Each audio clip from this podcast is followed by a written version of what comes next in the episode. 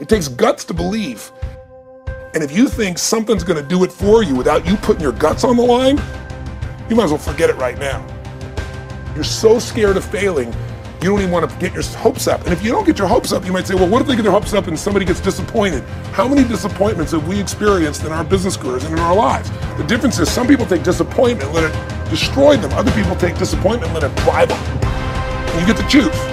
Are you going to turn this thing into why it didn't work and a bunch of stories and excuses? Or are you going to take this thing that didn't work and figure out what are you going to do to make it work?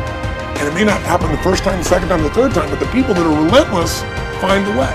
What I hope is people watching this stuff, maybe something in here will piss them off enough or remind them of something or say there is a plan and it isn't just luck.